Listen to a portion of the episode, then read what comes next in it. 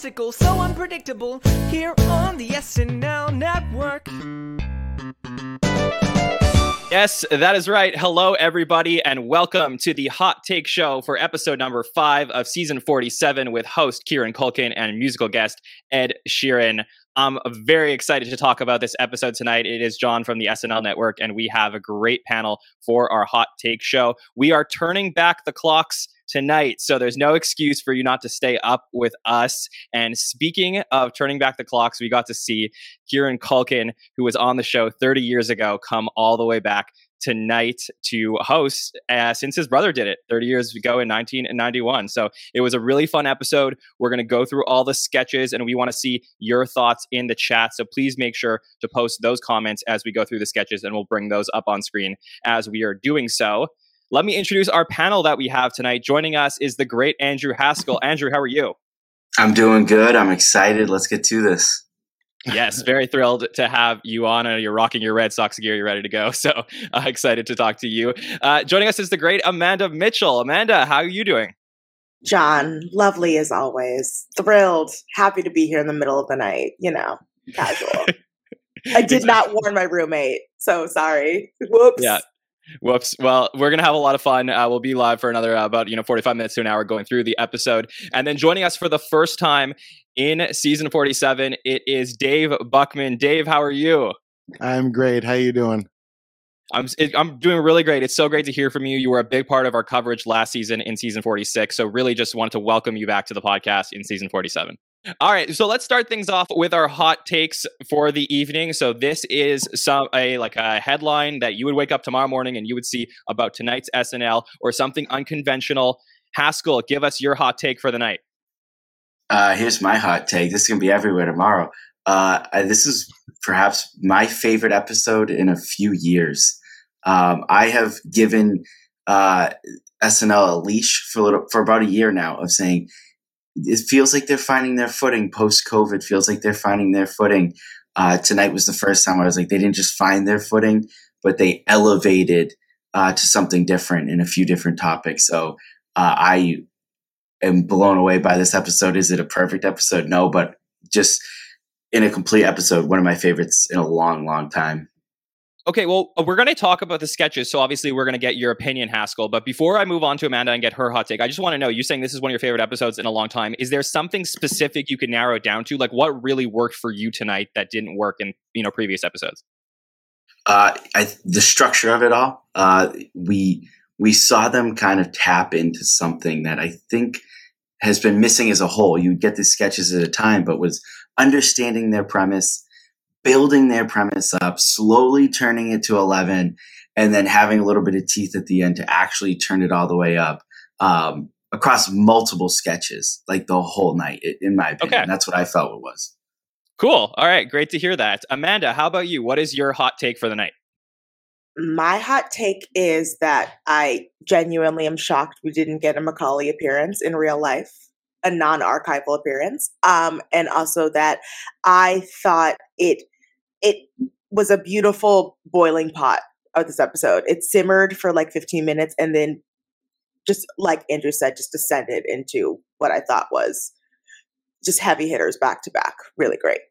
Yeah, yeah. Mm. I, I, don't think there was a lot to complain about tonight, but I am I am excited to talk through all mm-hmm. of them. Uh, Dave, we haven't heard your thoughts about season forty seven yet. How does this episode compare to the ones that you've seen? And give us your hot take mm. for the mm. night yeah, I think I really like this episode, but I think I like the uh, previous two more.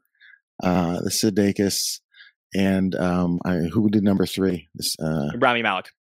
Yeah, I think I like those a little bit more than this one. Um, I thought I really enjoyed seeing the softer side of Kieran Culkin. Uh, mm-hmm. The side of him we don't get much, so getting to see him play straight man, getting to see him play uh, uh, um, vulnerability uh, real real vulnerability, not Roman Roy vulnerability, um, uh, was very refreshing. Um, and I also am so thrilled to finally get um, JJ's Trump uh, that we've been kind of waiting on. Uh, I think that really set a real good tone for the episode of just like we got a Trump now. It's not Alec Baldwin. Uh, it's really good. Here's how good it is, um, and that kind of just portends and just ups everybody's game. I think because they want to be as good as that was the live sketches were fantastic tonight.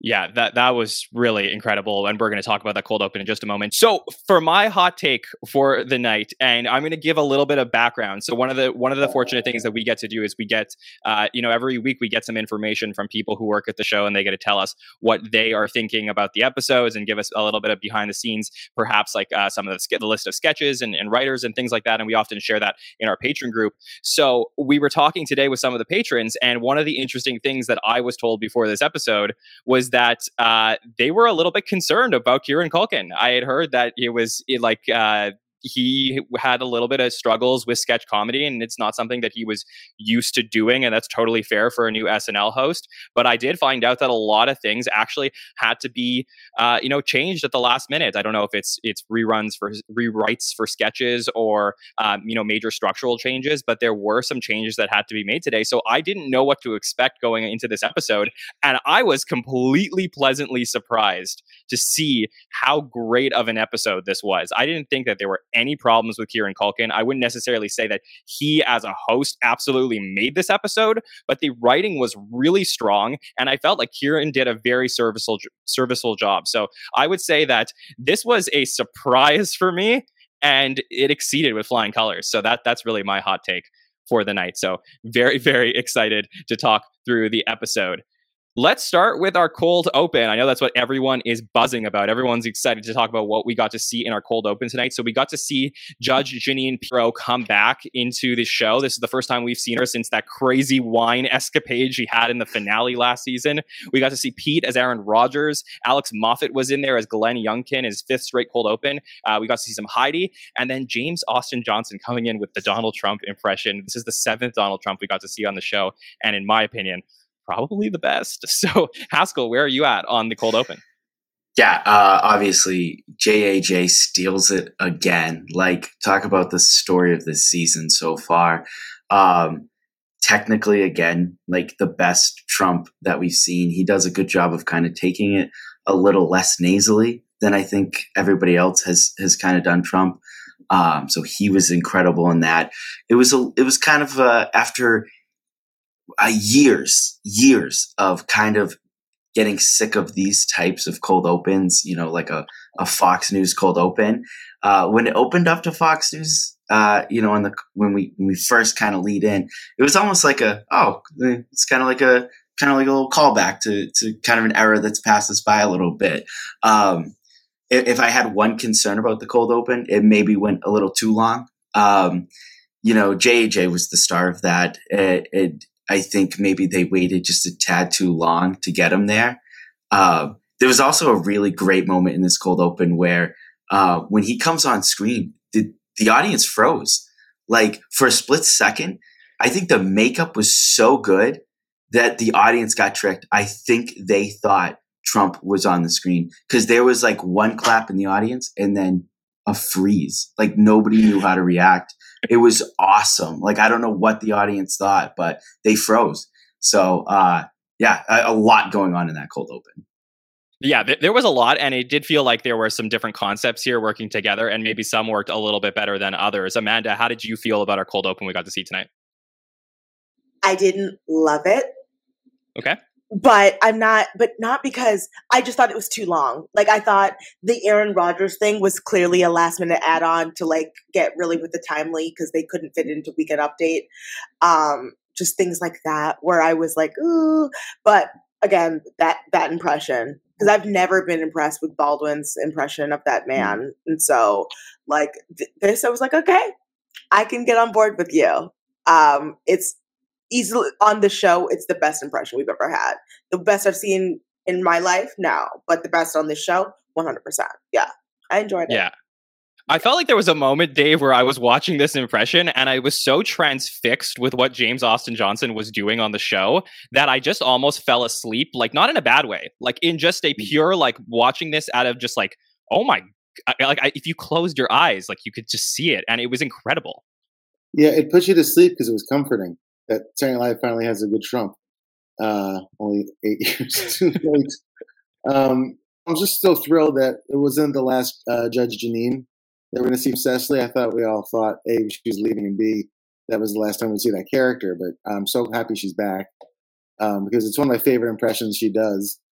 J- Judge Jeanine fascinates me as a person to no end, as a just an actual true life actual character. She seems like a Batman villain in real life, and I just think she's such a weird. Like I, I love, I love hate watching her because she's so weird with that. It's it's very it's very weird to me, but I love it. But uh, Cecily had some really great lines uh, throughout. I mean, really good, strong writing. Uh, I, uh, straight talk, because I never talk gay. Um, you know, uh, uh, when Trim goes, I keep my ears sealed so nothing comes in or out. And the movie's rotten, just ask the tomatoes. Just really sharp joke writing. Just, the, I think that the thing that really uh, surprised me about this whole thing was I just got to thinking to myself, Haskell, like, tell me if you agree, but like, there is an alternate universe where James Austin Johnson comes on the show five years ago and like how different does SNL look in the last five years if the JAJ Trump impression is there instead of the Baldwin one?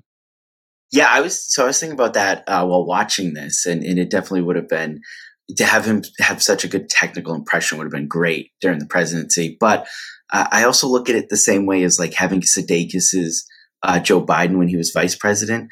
Like I almost feel like where SNL was and where a lot of the country was when Alec Baldwin was doing Trump. Uh, it, more so at the beginning. I, I think a lot of people soured on it by the end, but it needed to be very cartoonish and over the top. And it kind of spoke to a lot of people who felt a certain way. And now that we're past the presidency, now it's, I think it's the right time for this very, very technically sound impression.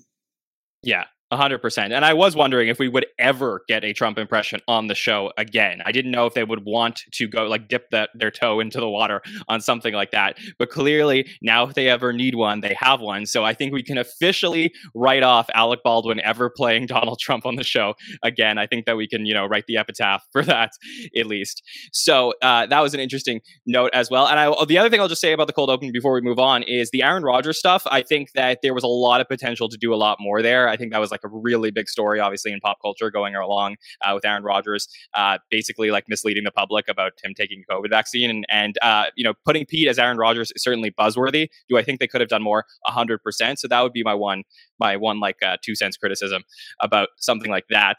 Uh, let's talk about Kieran Culkin. So Kieran Culkin shows up in the monologue, and we get to see Kieran come in, and he's excited. He's ready to go. Amanda, can I start with you on this one? How did you feel about Kieran Culkin's monologue?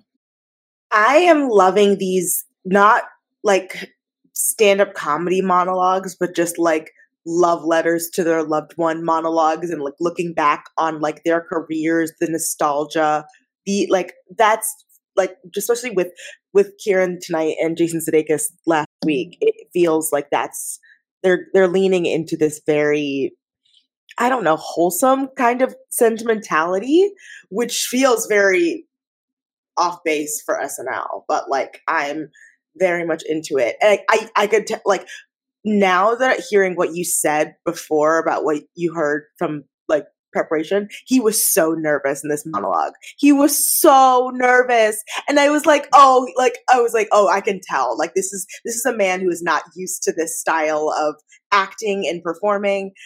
But in the end, I thought it was charming. I thought he did a great job. And I loved that suit. Let's talk about it. Yeah. and look, I don't want to overstate this because this is something that is probably pretty common. I mean, I think that there are a lot of people who come into SNL and like sketch comedy is not their forte, so they they maybe just don't necessarily, you know, get to a point where they're fully ready for the show. But I didn't feel like that came across at all, and it seems like none of the audience did either. So just because, you know, you hear things here and there doesn't mean anything for the quality of the show. So I just want to say that I am super impressed with everything we did get to see from Kieran tonight. Dave, let me go to you. How did you feel that Kieran did in his monologue tonight? I think the weakest one of the season so far, uh, as far as monologues go. But I do love it when an actor who's been like around for like a really long time finally gets a good A plus project that gets them on Saturday Night Live, and then they get to kind of feel all that love we've had for them all these years that they probably never gotten from a live audience before. That always makes me feel really good. I feel like that happened tonight. That people got to like put some love on him for all the thing, all the good work he's done for all the, uh, not just for Succession, but for all that.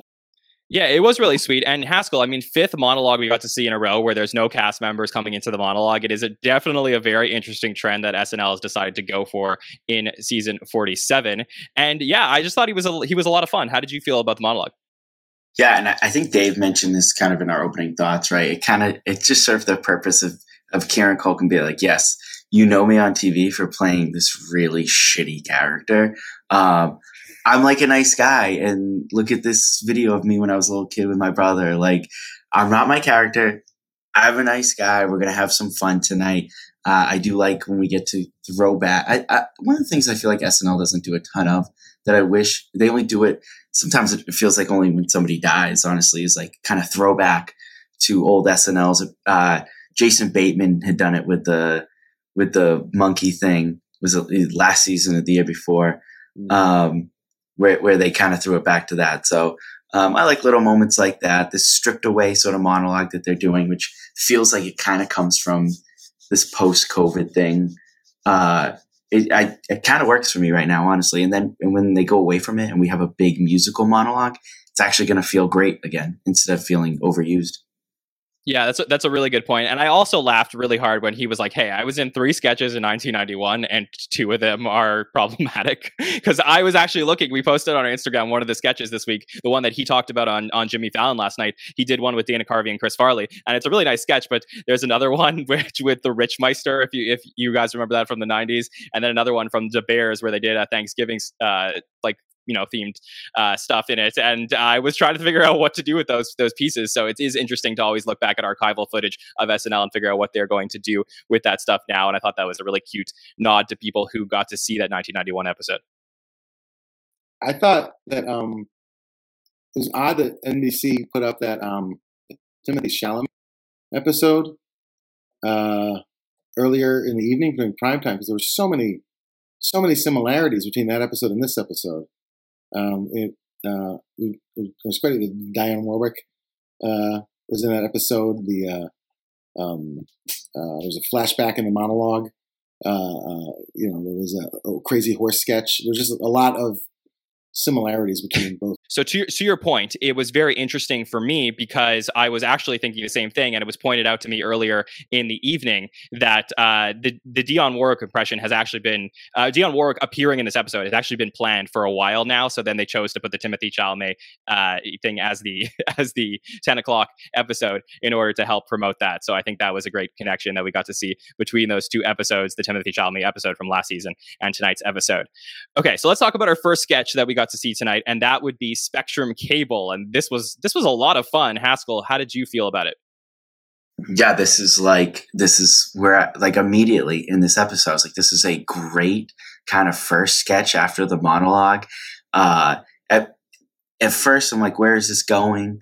Uh, but it, it it starts off what I think was like a common theme throughout the night. If you remember, if you guys listened to the different podcasts that we put out last year, we were always finding these common threads in episodes, which was weird. I don't know if you remember that, Jon, but um, it felt like tonight's thread was like relatability, like these little relatable moments that they just expounded upon. Like it was crazy. And uh, to get all the cast members in there was great. And then uh, to finally turn it up to 11 and for Bowen to be, you know, Spectrum at the end and uh, Kenan's perfect in the sketch. Like this was a sketch that made me say like, all right, this this is we're starting to build on some stuff. So I loved this sketch.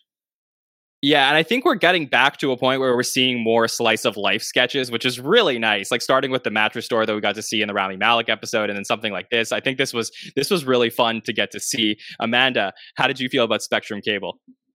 It was perfect it from just the jump i literally said when the minute i heard the words like you're getting a call back from spectrum cable i felt my body turn inward. I felt my full i went to full body cringe because i've had this phone call with spectrum cable trying to cancel. So um i i loved it. It was perfect. Um yes every every bit of it was just art in my opinion. Like and i also love to get to see you know just like ev- everyone was in this sketch.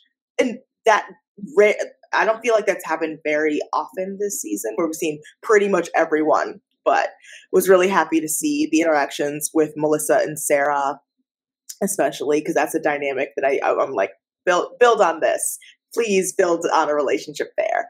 Mm-hmm. Um, and yeah, I, I think it was great. Domino's Pizza. Mm-hmm. yeah, yeah, Dismukes really crushed that one. My favorite part, I think, was Heidi Gardner when when she was like, "Yeah, I'm not great either, actually," and I thought that was just such a killer line from Heidi. Heidi, who's just continuing to crush on this season. She's doing so so well. Uh, to me, her best season on the show so far. I'm just so impressed with what she's doing, and I think that what I loved about seeing a sketch like this with lots of cast members in it is we got to see you know lots of cast members in the impression sketches you know one time this season, and now you get to see a bunch of cast members in this sketch rolling out their own like you know individual characters working at Spectrum, and I think you could just of see how dynamic cast is, and that's what's really fun about it. All right, let's talk about the heist. So Haskell, what do you think about the heist? Uh, I was I was a little nervous at first because the way it starts out is I thought they were going to kind of just double up and do like another sketch where they intro- where they introduce all these people because that's sort of how it starts off with Chris Redd being introduced, and then we get Mikey introduced, and then Kieran Culkin comes in. But um, I'm also a sucker for this kind of sketch. Chris Redd can play this character in his sleep. This overconfident character who just gets his legs cut out from under him, uh, and then just has to sit there and squirm like uh, he did. You know the the Rudy inspired type character in the JJ Watt episode a few years ago. This is very similar, like it's in the same universe.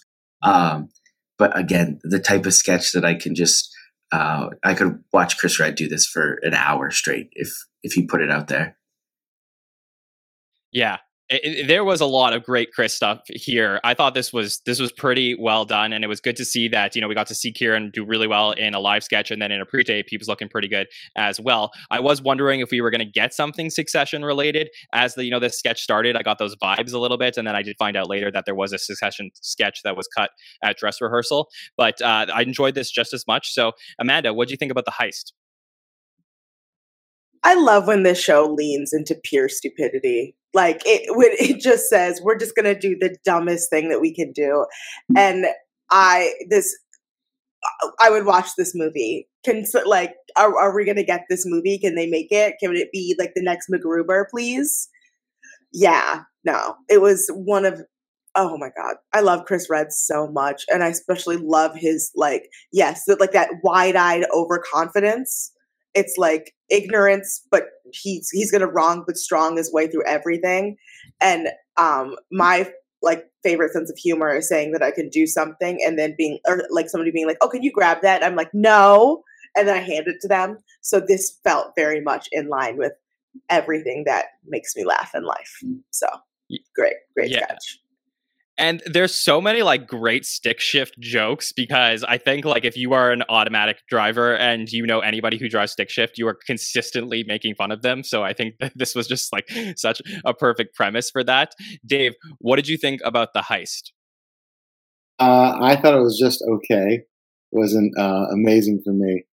Um, I like Fred Flintstein. I liked. Uh, I thought I could see this as a recurring bit you know, with like typewriters and landline phones and VCRs. Uh, you know, uh, definitely see that coming down the pike. But again, I feel like I've seen this many times. Um, this this character from Chris Redd, and I, I feel like uh, I do love him. I do love this character, but I just felt like I saw it coming. As soon as he got in the car, I just I knew exactly what was going to be happening, and nothing really changed that up for me uh, for the rest of the sketch. Um, but I feel like it's it's so interesting because I thought the the pre tapes last year were so much better than the live sketches. And this year, I think the live sketches have been so much better than the pre tapes. Um, I wonder if that's, you know, obviously the, the, the writing staff turnover, but that's my hot take on that. That is such a good point, and it's so great to think about. And you're so right, Dave. Like the new writers have come in and totally reinvigorated the live sketches that we've gotten to see this season. And I think that's overall why people are starting to love season 47. It's just because we've been missing this high quality live sketch stuff for a few seasons now. So it's really impressive to get to see that. And I mean, speak of high quality, I absolutely loved what we got to see from the men's room tonight uh, sorry, sorry. I don't. I don't want to skip ahead. Sorry, I, I just I skipped in my head because I was excited to talk about it. But I also want to talk about Dionne Warwick talk show. So let's start with that. We'll talk about we got to see Dionne Warwick actually appear in the Dionne Warwick talk show tonight. So uh, you know, praise Dionne. So happy to see her come in there. We got to see some impressions and really just having Dionne Warwick sing with Ego Nwodim was really exciting. Amanda, can I start with you on this one? Tell me how excited were you to see Dionne Warwick on the show? If you didn't hear me scream, you lie. You're lying. I screamed so loud in my apartment. Like I, I if my room, I, I know my roommate's home, and I, I'm shocked she didn't come in to ask me if I was okay. And we're gonna have to have a talk about that later. But I, it's it. This this was this was perfect, and I also loved seeing Ego, who's normally so so brave and daring. As soon as she had to duet with Dionne Warwick, we saw her be like, "Oh, I don't know. I don't know if I can do this. I don't want her to be upset with me. I loved this sketch. I, I love it every time, but like this this one was a special one. And I always wonder, like when the when they do an impression and then the celebrity comes in, does that mean the the, the, the sketch is done forever? Like you I, would think, you would think, but like that, that, that, like I actually was asking that, so I'm glad. But I'm apparently you would know of all the people, so um, I. The correct answer is yes, but I do not think that is what SNL has abided by for years. So that is what's supposed to happen. But in my in by my rules, that would be my rule. But um, I me too. This, yeah. this this was this was a highlight of the evening for me, in my opinion. Yes, probably my yes. favorite. And I apologize, everybody. It's late. I didn't mean to skip the sketch because it's it's a really fun one to talk about. So we're gonna t- we're gonna talk through it. Dave, how, what did you think about the Dionne Warwick talk show? So excited! Uh, it's one of my favorite recurring characters that SNL has right now. It's one of my favorite Twitter accounts. If you haven't gone out and read the real Dionne Warwick's Twitter account, it's a plus. Uh, and uh, if I'm being honest, one of my favorite singers too. So so happy that the sketch came comes back. Um, lot, you know, a lot of the guests were, I guess, you know, they must have thrown this together last minute because uh, I think a lot of the uh, the Miley Cyrus was not great, not one of Chloe's best impressions. Uh, the uh, Nathan Ula, uh, the um, the doctor bit that Andrew uh, Dismukes has was a recurring bit of getting cut off. Uh, who was also, you know, in the Chalamet episode. Jason Mraz just seemed like such a it kind of looks like Jason Mraz. There wasn't there's there was no take. There was no take on Miley Cyrus, which is why I like Vanessa's better. Uh, you know, uh, and there's uh, in the Post Malone. It's funny just to get rid of him right away based on his looks. Send him back to uh, create Spooky Town USA. But then Dionne Warwick, legendary, legendary. I love that Ego is at the point uh, where she gets to have one of these moments. It's like the mar- it's the mark of a veteran cast member with a character that is connecting with the audience and you get to have the real person come on, like uh, Jim Breuer gets to meet uh, the real Joe Pesci uh, moment, um, which I love. I love that one too. You know, I, lo- I do like those moments. I know people are like, oh, it's kind of hack way to finish a sketch, but I do love those moments, and uh, I was I've been waiting for this one for a long time. So very pleased with Dionne Warwick, one of my favorites of the night. Yeah, I really think honestly the th- that is what you know. If we're going to take anything from this episode, there were a lot of really great sketches, but I do think the moment of Ego and Dionne singing together was just like a beautiful moment that people will remember for a very long time. And I'm sure when Ego's done being a cast member, she's always going to remember that moment as well. Haskell, how did you feel about the Dionne Warwick talk show we got to see tonight? This was like the exclamation point on this this sort of bracket that I put around this first half of the episode, which is like what SNL should look like, like a good cold open that's topical with a good impression, then a monologue. Then we talked about that first sketch and why I loved that, a good pre tape. And then you have this sketch where you have a, a really great cameo. And not just that, it's funny, but then you have this nice touching moment where everybody can sit there and be like, that's a nice moment. Like if you if you can bracket that and start every SNL episode like that, like that's what it's supposed to look like. So I, you know, great moment. Uh, it, the the Dionne Warwick cameo really saved the Dionne Warwick show for me because it was if she had never cameoed and I never saw that sketch again, I I honestly don't even think I would have realized that it never came back. Um, the it's for an impression basket sketch I don't feel like we've ever gotten like the best impressions out of it. And I think Dave was kind of talking about that a little bit. Um, but none of that matters because you got a wonderful cameo and like a nice sort of non comedy moment there. Yeah, I, I agree. And I mean, I, our friend Ike in the chat says when they eventually make a best of Ego compilation, this moment will be there. I think that's going to be the cover. I think like the cover of, if they still make DVDs, I think they would make the DVD cover the Ego and Dionne moments that we got to see tonight. So it was a really beautiful moment that uh, I really enjoyed. And, you know, a lot of people were interested in talking about this Miley Cyrus impression we got to see from Chloe Fineman. Chloe, who has just really not been on the show enough this season. That's like my one criticism of season 47 so far is not enough Chloe Fineman. Um, and I actually enjoyed this. I thought it was fine. I think that a lot of people are comparing it to the Vanessa Bayer impression, but it's just very different. Like uh, Miley's different now, so I think that this is just a cool impression, and it's a different different stage of SNL and a different stage for Miley. So um, I didn't I didn't mind it. I thought it was pretty good. uh, technically, it was a good impression, but there's just no satirical take on Miley Cyrus as a character. Uh, the way Vanessa, I feel like had there's you could tell there's like she was kind of making fun of the dead the dead-eyed monotone version of um, uh, Miley who didn't really understand what she was saying half the time, and I got none of that uh, from uh, from Chloe tonight. Yeah, that's fair. That's that's that's definitely fair. All right. So, all right, obviously, people know I want to talk about the men's room sketch. And I just was watching the sketch and I kept thinking to myself, like, yeah, not exactly everything they were saying, but like, I've been in these situations before. So I kept thinking to myself, I'm like, this is actually a really awkward situation that I don't remember SNL ever doing like a great take on. Like, maybe, maybe I'm wrong and like, chat, let me know if there's been other like urinal related sketches that have been on SNL in the past, but I can't think of one. And I just I don't know. I just think of like moments in my life where I've just had very awkward conversations standing in a urinal, and I just think there's so much fodder there to to talk through. Haskell, how do you feel about the men's room? Uh, it was kind of the cap of this like relatable trio. It was. Uh, have you ever tried to cancel cable? Did you ever have to learn how to drive a stick? And have you ever been to uh, standing there in a men's bathroom? Um, it was great, but the moment with where they set up and Alex turns to the camera and says, "I killed a man in 2012." Like that is the just in a nutshell my favorite type of humor. You knew eventually that these like admissions that they were making was going to take a twist. I knew something was coming, and yet that was a gut punch to me. Like I absolutely that might have been my favorite line of the season so far. I killed a man in 2012. but uh, I actually, the other one I really liked from this one was um, "See You on the Ice." We work at a pension fund. I thought that one was really great too. Amanda, uh, I know you probably could not relate to this one as much as us, but how did you feel about it? Um, as a woman who strikes up conversations in the bathroom on purpose, I have cannot relate to this whatsoever. But you know what? I thought it was brilliant. I truly was like, why is Tracy there? What Tracy? Tracy, what what okay, cool. Nice to see you, dude. Love you, love love to have you here.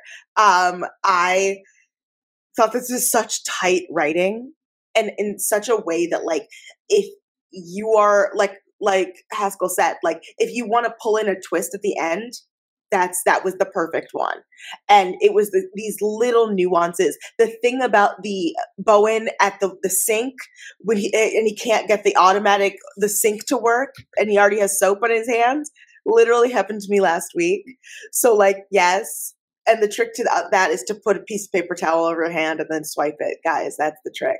Um but also but like truly i every bit of this sketch, I was like, they're just knocking it out of the park this episode.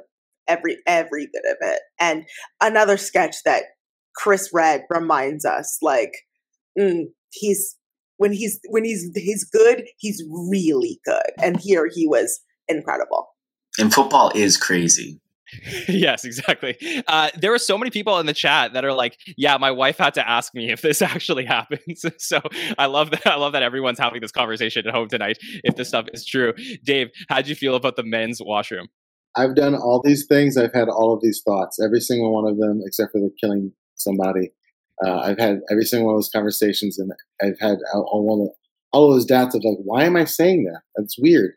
Um, but I love the sketch aesthetically. I love the, the light change, the no voiceover choice to not do that all and not do a voiceover was awesome. And talk to the camera. I love that choice. It was something different.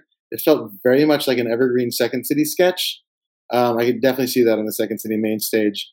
uh, happening very easily. And uh, Alex's sociopath was the perfect heighten to that sketch. But then, of course, bonus heighten. Tracy's been hiding in the stall the whole night for the whole sketch. Um, uh, it was very fun to see him pop out. I just wish he didn't step on his laughs, which he usually does in his cameos. He'll step on his own laughs, which I friggin' hate because he's so funny. He brings so much good energy, but his timing gets way off if he hasn't done it for a while.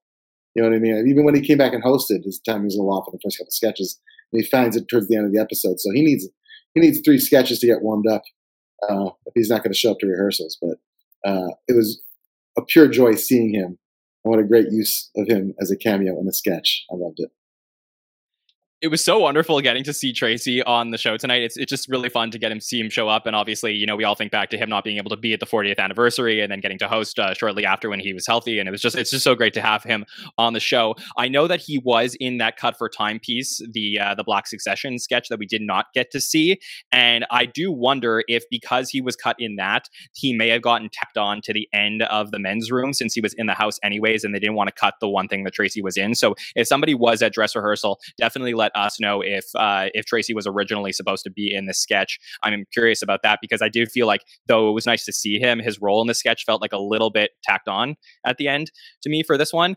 Um, but I, I, like I'll say, I'm just going to reiterate, like the relatability in some of these lines was some of my favorite things that I think we've had in SNL this entire season. I think that like I had an here, I'll just say I had an experience in college where I went into the men's washroom after a lecture and the teacher comes in who just taught the lecture and goes to the urinal right next to me. And we got to see that on the sketch. And he he turns to me and he says, "Hey John, what did you think of the lecture?" And, look, while we're peeing, and i i just i couldn't pee like i couldn't i didn't know what to do i was absolutely panicking and every time i was watching the sketch and the experiences in the sketch i kept thinking back to that moment so i'm sure that other people have experiences like this and i'm just going to say as the host of the show i felt like it was important to share mine to say that i'm with you all when we got to see this sketch tonight so um, this was a lot of fun and i'm excited to talk about this more throughout the week. All right Next up, we got to see the jockey. So uh, this one was was interesting. Dave, can I start with you on this one? What did you think about the jockey? I didn't like it. I didn't like this or the Timothée Chalamet horse sketch. I didn't like either one of them. Maybe maybe it's horses. I don't know. But I didn't know what it was. I didn't know what it was supposed to be. Was it a, a preview for a movie? Was it a ska music video? Was it a, a, a satire on 90s skating culture? Was it just another weird horse pre-tape? I, a Tony Hawk homage. It's it didn't. I didn't know what it was. I didn't know what they were trying to go for, and I didn't relate. Yeah, and th- thank you, by the way, everybody in the chat who's saying that they had similar experiences to me. I appreciate that. But uh, Amanda, yeah, this was like like people are saying a little bit of a swing and the miss, and we were all riding such a high that I almost feel like the high of the night actually continued into this one. That I didn't necessarily realize how much this didn't track as maybe it could have. How did you feel about the jockey? Yeah, it wasn't the strongest, but the thing is, I kind of got the premise, but I don't. I just, I just didn't know why. Why? Why? why in 2021 are you doing this sketch and not in 1998 when this would be relevant? Like it felt, felt just very. We have Kieran Culkin and he's notoriously not the tallest of men, so let's do a, a jockey sketch, but have him also be a punk band singer and. Uh, but also, I do love the concept of like riding on top of a horse. Like, I really like. I know that would uh, kill you so fast. But it, like I would, I I did find that like that amusing. But other than that, this this kind of left my brain until you said the words the jockey. So that's that's how I felt about it. Yeah, Haskell, I know we're like we're similar age demographics. Uh, I don't know if you can relate to this this reference, but I just got like Aaron Carter vibes from from Kieran Culkin, like like uh, Aaron's party. Like I really felt like that was something that I was kind of seeing in this sketch. How do you feel about the jockey? Yeah, I think that's sort of why there's this disconnect because like um, it's funny that you, I was thinking of um, is that the one where is it Aaron Carter talks about Duncan on Shaq in one of his songs, and the song is like a story. Um, it'll come to me by the end of this, but um, you know, it's, that's where I thought they were trying to set up. Wait, wait, wait. Jump, jump in there, Amanda. Who is it? It's how he beat Shaq. Yeah. Yeah. okay, It's how he thank you. started, how he beat Shaq. It's very Yeah, important that we make that that clear. You know, and it, it's sort of it's sort of like the the story is the song and stuff like I feel like that, that's what they were setting up, but it does come across like the beginning of a movie. When he when he shows up in the wig. I thought for a second they were going to do a parody of like this would have been a 90 an early 90s movie starring Macaulay Culkin and I got really excited. And then the the the song was just good enough to like keep me like I was like okay I'm not totally into this but the song's catchy enough to keep me going Mm, interesting. Uh, Dave, did you want to jump in on that? You know, I totally agree. I just that that the, that one moment of uh, I bet you're wondering how I got here, record scratch. Uh, I thought we were going to see how he got there, and it was didn't make any sense how he got there. Right. Okay. Well, uh, at least we got a lot of great stuff up until that point. Uh, we got to see some music from Ed Sheeran tonight, who I thought was really, really wonderful.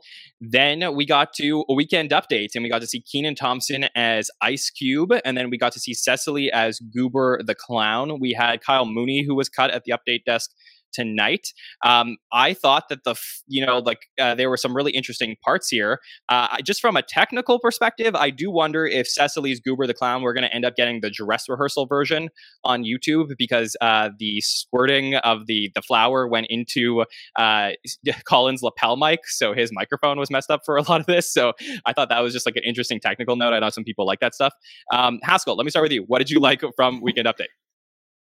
That Cecily Strong performance uh, was incredible. I thought this kind of blurring the lines between she's a character, but it's also character on update, but also we know it's Cecily Strong. That worked a thousand times better than when than when Kate did it as you know when she did uh, We Notice.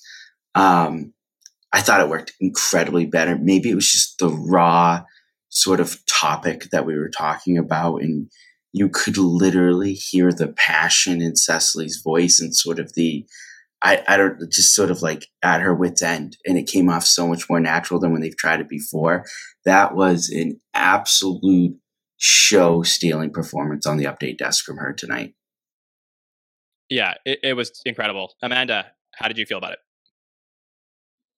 I love Cecily Strong so much. Um, I don't know if you all read the essay she, I mean, I, I think it's an essay from her book or it's an essay that led to her getting her book deal, but her, it's on New York Magazine about just all the things she dealt with last year. She is such an incredible writer. You know, she wrote this. You know, she wrote this. And this is the kind of thing that she probably wrote in 10 minutes and got zero edits on because it was perfect. It, it was so sentimental. It was emotional. She is such a good public speaker and a comedian on top of that. And it, and it, I was so affected by this. And in general, it's like you can just feel the the pure exhaustion. Just the like, I don't know how else to explain this to you, but here I am doing it in a clown costume kind of energy, which I just love her. This this was yeah, this is a home run for her tonight, and um, I cannot wait for this video to go viral in a few weeks on TikTok. Hundred percent. I think that one of the nice things, Dave, that we get to see, you know, in the Cecily piece is that, you know, there are elements of, you know, her personal writing in this, as we said. And I think that that's not something that we always get from Cecily characters. Oftentimes we get to see political impressions on Weekend Update. So it's a much different, uh, it was, it was a much different scope tonight that we got to see from Cecily. So that contrast uh, between the piece that we got to see tonight and what we usually see was really fascinating for me. How did you feel about it? Yeah, I love Cecily so much, and this was so poignant. I mean, the whole the idea to have this very vulnerable and uh, touching and uh, totally relatable story about abortion, and having to not having to, but choosing to undercut it with like Clown v. Wade and Honka Honka Honka uh, was just brilliant way to be able to like get Middle America to digest that kind of topic on a comedy show and just be able to hear it. But then all the technical stuff undercuts it even more, which just shows how good the writing was because the sketch was still a home run, even though it was a technical nightmare. with that uh, with the mic not working and her not getting this the, the honka honka off the off the actual horn. There's just a lot going on there. She had the you know the, the bow tie that she was controlling too. Um, there's a, technically you know it, it kind of fell apart, but the message still got through through that. That just shows you a how strong the writing was and the performance was. That it can still be a home run even though uh, um, the, the technical stuff wasn't working for her. I just thought it was it was so good. She it reminded me of I don't know why this line of dialogue has been in my head for years. I know it was Cecily Strong uh, during a weekend update piece from a couple of years ago.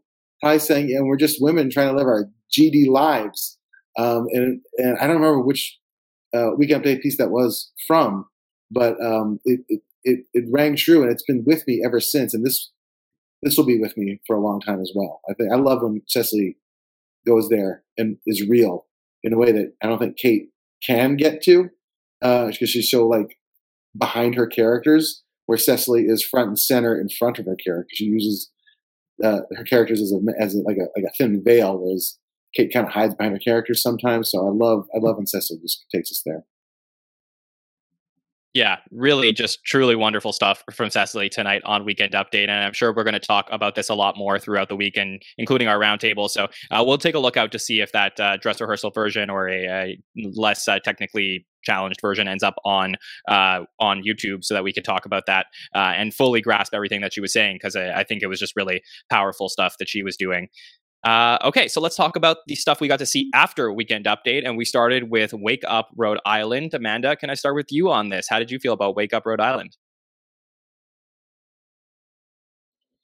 I fully forgot about this until I I was like, wait, what? Yes, this was what? Okay, I okay. I have thoughts on this sketch. It wasn't the strongest, but it was a great we're back from Weekend Update. It's the post Weekend Update sketch. It was a great return from Weekend Update sketch, which is, you know, the bar is kind of low for that.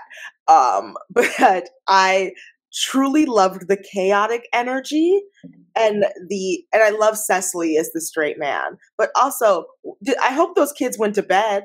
I hope they put those Boy Scouts to bed. It's too late for them. Go home. Um, but other than that, I really like this. This was like a classic SNL sketch. It was dumb. I love a news broadcast sketch on this show always, and I really this one this one had to grow on me. But when it landed, it landed. Yeah. But also, I really want to hear the rest of that rap. Come on, release it, Spotify. Yeah, give us the Turkey Tom uncut version. We want to get it. So that was that was a lot of fun. Uh, Dave, I really enjoyed this one. How did you feel about it? I loved it. I absolutely loved it. I think this and the customer service reps and the uh, urinals were my top three of the night. Um, I love that he was also very relatable. Uh, Haskell's point as well, work, uh, working on the wrap and costume instead of doing his actual job last night. Perfectly relatable to everybody that uh, wants to, you know, make the book cover, put more time in the book cover than the, than the book report itself. Uh, so I totally get that. And I love uh, my shout out uh, for tonight goes to Kenan in the sketch. I love a character that isn't aware of the inappropriateness of the main absurd character. That character to me is so funny. Uh, um, like it reminds me of that when Will Ferrell comes in, Star Spangled uh, G String, and Horatio is like, what does he say? He's like, uh, uh, uh you're the you're the best in the biz or something like that. I love that that guy. That guy to me is so funny. Chris Parnell is so good at that. Uh, just being that guy that just like encourages the absurdity rather than stops it. Yeah, I, I love that. That's a, such a good reference and and really, uh, really such a great point. Haskell, how'd you feel about this one? Uh, I I loved it. Uh, I think if you've ever watched a single episode of SNL, uh, when you saw him in the turkey kind of get up, you knew immediately like what is about to happen that's going to make this this get up inappropriate.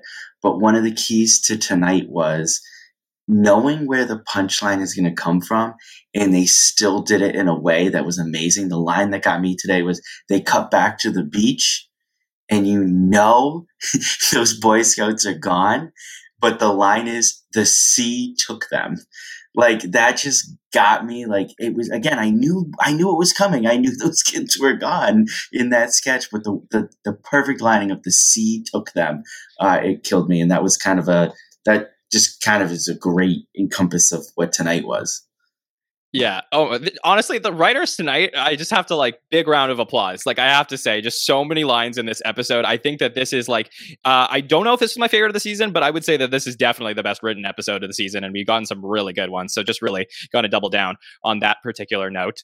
Okay, we also got to see the return of Please Don't Destroy. And I know we got a couple of these cut over the last few weeks, but it was really nice to finally see these three guys back on the screen. And we got to see one of their pre tapes. So, Haskell, how do you feel about the return of Please Don't Destroy?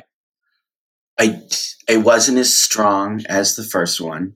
And the weird thing about these guys is like I get like it's it's a little different than Lonely Island and even like the guys from Good Neighbor, where you're like, oh, I, I think I remember these guys from online. Like, please don't destroy. We've been watching these guys like online on TikTok on all this stuff for like two years now. Like, we know their material. Like, if you follow comedy, um, so it probably hurt a little bit that I've seen so much of them that this didn't stand up as much to some of their other material. But in the same breath, I don't care. I just want to see them getting some time to they they they are going to have to adjust their act to SNL, and I think we're seeing that. So if it's going to be a what is a C plus or B from them, I still want to see it, and uh, I still love their energy that they come with. It just they turn that little office that they're sitting into into this absolute like madhouse with very minimal props, very minimal going on, just this like frenetic energy that they have. So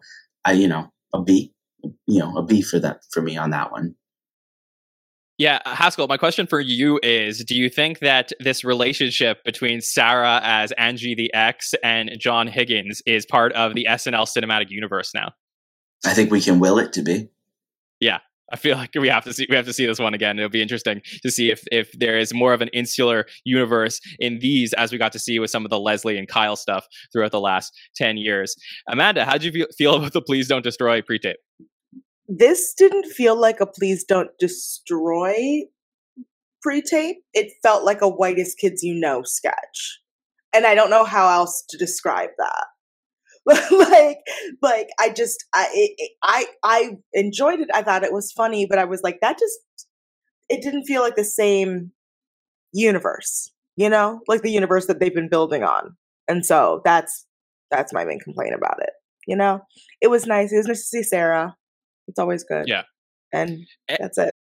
Yeah, and Amanda, I think the thing about having Sarah in this sketch was was really great because one of the things we've been vouching for is like, hey, this is a new segment that is clearly going to be on the show. You know, at least throughout season forty seven. We have seen one other piece make it to live. We have seen a cut version of this on uh, on YouTube put up, and I believe that there was another one that was cut that was about an HBO show. Which I'm curious if the reason that one never aired and didn't air on this episode was because there was a, a cast a host that was from an HBO show. So I wonder if it was just too too meta for for this particular episode. But one of our things that we were vouching was, hey, like new cast members, get in with the PDD guys and get on these pre tapes. And that's exactly what Sarah did tonight. So I think that's wonderful to see that there's a connection now potentially between Sarah and the PDD boys on these pre tapes. Dave, how did you feel about this one that we got to see tonight? I like it. I don't really. I mean, I've been following. I follow comedy, but I wasn't really aware of these guys until they're on SNL. And the PDD universe for all intents and purposes, has now been co-opted by SNL, as was the Good Neighbor universe, as was the Lonely Island universe. So whatever canon there was is now SNL fodder. Uh, so um, that's the official timeline now. Uh, so whatever, whatever canon they had going into this, it doesn't exist anymore. Um, I thought that was Melissa, not Sarah. So I have to go back and watch that. Um, I like these guys. I think they're very funny. I like their sketches. Obviously, everything takes place in their SNL office. So it is very different from Lonely Island, and that Lonely Island is exploring New York with their filmmaking. And these guys look like they haven't left their office yet uh, for any ideas. And it's just a lot of sitting around talking. Very funny, very funny edits, very quick, funny edits that kind of do a lot of the punchlines for them. Um, but uh, I, I'm really enjoying them. I just would love to see them get out of the office and do something in the real world. Uh, um, unless we're just unless that's what their thing is, I, I really don't know. Um, but they're doing it very smart. Like they're kind of introduce how do we introduce these guys because I know they were considered for the cast. Uh, so how do we take these writers and introduce them to America so that when they do join the cast, traveling 48 or 49, or at least one or two of them do, uh, um, we'll know them by then and they'll be familiar entities. You know, I didn't, I didn't know, I don't know yet. I don't know any of them from each other yet. So the fact I know that one of them, his name is John, and now I know which one is, is a very smart way to go about doing that, guys. Um, yeah. So I, for all intents, I would love love to see a Black Succession sketch over any of the three pre-tapes we got tonight. Um, this one seems evergreen, so it could have happened at any time. They could have held on to this one for a while um, and giving us a Black Succession sketch, which we can only get with Tracy and Kieran in the house. So um, I hope we get to see that in some form or fashion. Yeah, same here. And then, Dave, I think that the other factor in this is how much of a budget is SNL giving Please Don't Destroy for their pre tapes? Because we get to see these elaborate, crazy pre tapes that, you know, like that they do all the times. Like we saw how much effort that they put into something like the Squid Game pre tape earlier this season. So the fact that PDD has just stayed in their office makes me wonder if that is a deliberate choice on their parts or if SNL wants to, you know, you have this as a work in progress and if it's successful and people continue to like them then they'll get a bigger budget to go film things um, outside of outside of the, the room. Uh, dave do you want to just comment on that? Sure. I mean it didn't look like there was a lot of production value to um, uh, um, uh, chronicles of narnia or uh, uh, lettuce or any of those first season uh, lonely island pre-tapes. It looked like they didn't do too much with they just went out in the street and shot some stuff and maybe I mean maybe the clearance, maybe you know getting permitting cost a lot, but they didn't do too much high production value until they had you know boats and stuff like that. Yeah, that's exactly what I was gonna say. Go ahead, Haskell. Yeah. I just for the please don't destroy guys. I think most of their stuff that went viral before SNL is them sitting and talking like in their apartment or in one of their apartments. So I think they're literally just trading out the office for the apartment and they're just sticking to their. I think we got one of the comments that says their shtick for now. I think they're going to stick to that while they introduce themselves, um, at least for a little while. Yeah, that that's totally fair. I'm just curious is like how long will that last and work with the SNL audience? Obviously, we're still very early. I mean, this is only the second one that really like got on air, so it's it's you know we could still see more funny things from The Office. But the question is, is like eventually, assuming these guys have a long successful run on the show, we're going to have to see them go other places. So I just want to see what's going to be happening there as they continue to go. Okay, so that is our episode from tonight. I thought it was a really, really fun one, and I was completely pleasantly surprised. I think Kieran absolutely crushed this, and I think that the writing, like I said, was fantastic. Chat, I would love you to give me a number between one and 10 on your thoughts on the episode. And while you are doing that, I will ask the panelists, give me a one to 10 on your thoughts and maybe, you know, final thoughts on the episode tonight. Haskell, start with you. Uh, 8.5. Uh, I like I said, it's one of my favorite episodes in a long time. It's it's it's everything that SNL should look like. I guess maybe the one thing it's missing to keep it from like a nine or a ten is a lot of great moments, good sketches that I'll be happy to remember, but maybe not the home run sketch that's going to make it on the best of season 47 sketch list for the jokes. Obviously, a few moments will make it on there, but um, yeah, 8.5. Okay. Amanda, what about you? I agree. I would give it a yeah, like a, an eight, seven point eight, eight, somewhere in that range. Um, I thought it was a good episode. I'm sorry that Bowen Yang had to work on his birthday, um, because today is Bowen Yang's birthday. But other than that, I think there were some great standout moments, but nothing truly like nothing like last week's like uh the Jason and Ego flirting teacher sketch. Like nothing that was so clearly like this is what we're going to be talking about tomorrow. So yeah, that's what I got to say about that. Hmm. That's that's very very interesting. Um, I have to think about that, but that, that's a that's a good point because I do wonder if if I felt like some of the sketches tonight were just as good as that one, or that one is to me still the best of the season. I guess we'll have to talk about that throughout the week. All right, Dave, over to you. Number between one and ten. I think seven and a half for me. Um, I love the uh, the urinal sketch for me is the best uh, sketch. Uh, really, really solid. That'll be best of 47 sketch for sure. Um, you know, uh, some good joke writing at the top. Uh, Trump uh, impression was great, but I think those are the big mo- and Dionne Warwick's cameo, of course. I just want to give a quick shout out to the new the New Jersey motto being "Der" ske- uh, joke and the Gonzo's nose uh, joke. And Weekend Update both those two. Were top tier. Uh, Weekend Update uh, jokes from me. Definitely. Uh, I think I'm going to go with. I think I'm I'm perfectly in line with Haskell tonight. I think that the the eight and a half is probably right. I would say maybe maybe towards a little bit of a nine. I say you got an eight and a half leaning upwards.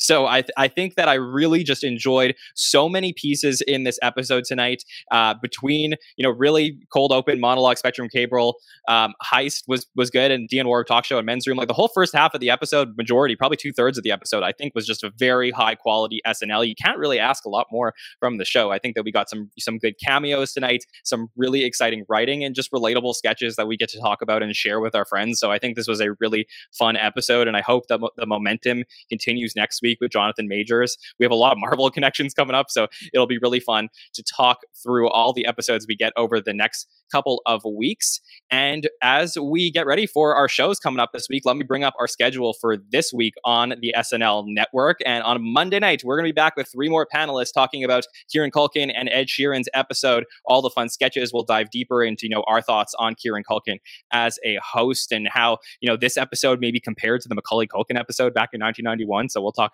about that throughout the week. We have our patron feedback show on Thursday, and we're going to have two very fun guests. Two patrons are joining us on the patron feedback show. They're from the podcast. Uh, I believe it's Saturday Night Vibes. So they are going to be joining us on the patron feedback show. It'll be really fun to talk to them. I think it's Greg and Emily. And then next Saturday night, join us right over here for Jonathan Majors and Taylor Swift. I know all of our Swifties are very excited for next week's show. So that will be a lot of fun as we begin our March through to Christmas, the three November shows and the two December shows coming up. I want to thank everybody in the chat for joining us, as well as our panelists. So let me start with Andrew Haskell. Thank you for joining us. And where can people reach out to you?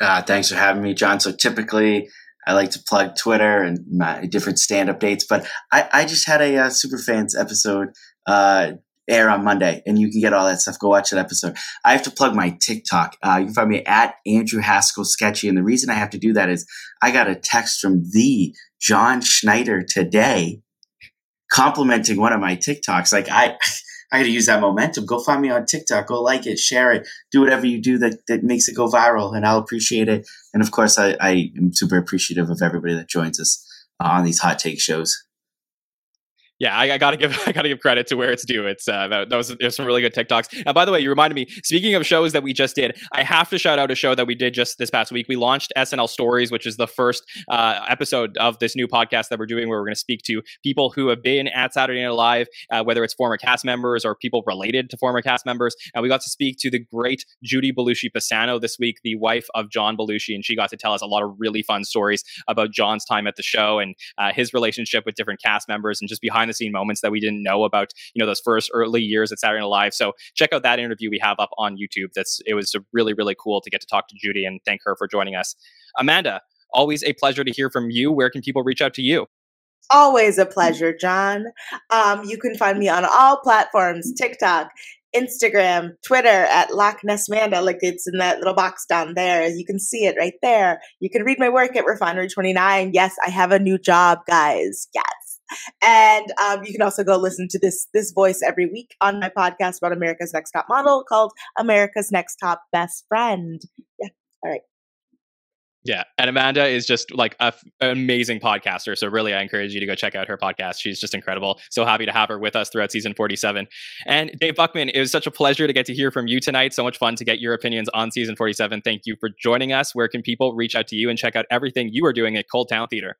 Uh, you can follow me at, at Dave Buckman or, uh, you know, at Cold Town, Cold Town Theater. You can join our Patreon, help us uh, build a new venue uh, in 2022. Uh, that'd be very helpful if you want to help get us there. We'll be having a big crowdsourcing uh, announcement very soon for that as well. So thanks for having me. It's always a pleasure.